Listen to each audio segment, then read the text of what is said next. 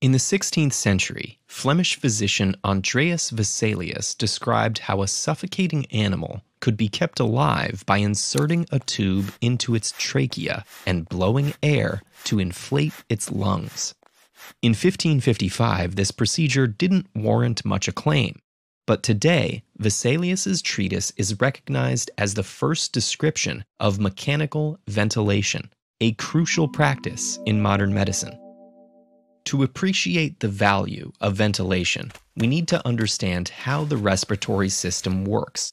We breathe by contracting our diaphragms, which expands our chest cavities. This allows air to be drawn in, inflating the alveoli, millions of small sacs inside our lungs. Each of these tiny balloons is surrounded by a mesh of blood filled capillaries. This blood absorbs oxygen from the inflated alveoli and leaves behind carbon dioxide. When the diaphragm is relaxed, the CO2 is exhaled alongside a mix of oxygen and other gases. When our respiratory systems are working correctly, this process happens automatically. But the respiratory system can be interrupted by a variety of conditions, Sleep apnea stops diaphragm muscles from contracting. Asthma can lead to inflamed airways, which obstruct oxygen. And pneumonia, often triggered by bacterial or viral infections, attacks the alveoli themselves.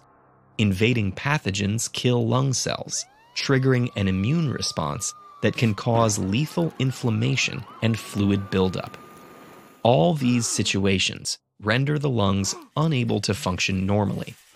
But mechanical ventilators take over the process, getting oxygen into the body when the respiratory system cannot.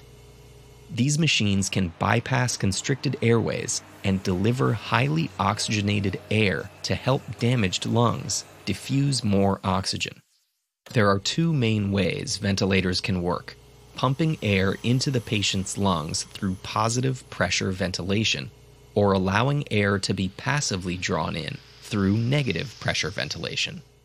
In the late 19th century, ventilation techniques largely focused on negative pressure, which closely approximates natural breathing and provides an even distribution of air in the lungs.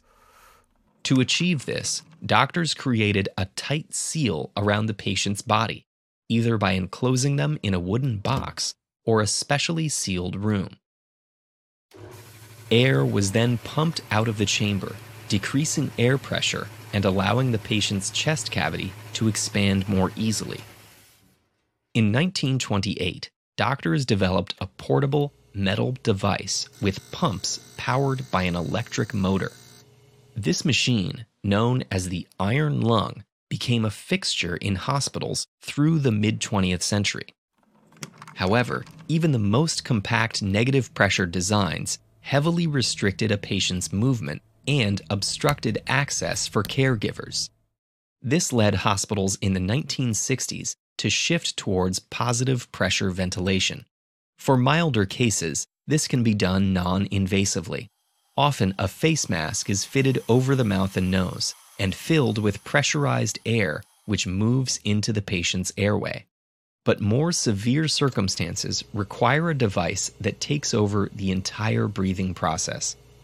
A tube is inserted into the patient's trachea to pump air directly into the lungs, with a series of valves and branching pipes forming a circuit for inhalation and exhalation. In most modern ventilators, an embedded computer system allows for monitoring the patient's breathing and adjusting the airflow. These machines aren't used as a standard treatment, but rather as a last resort. Enduring this influx of pressurized air requires heavy sedation, and repeated ventilation can cause long term lung damage. But in extreme situations, ventilators can be the difference between life and death. And events like the COVID 19 pandemic have shown that they're even more essential than we thought. Because current models are bulky, expensive, and require extensive training to operate, most hospitals only have a few in supply. This may be enough under normal circumstances, but during emergencies, this limited cache is stretched thin.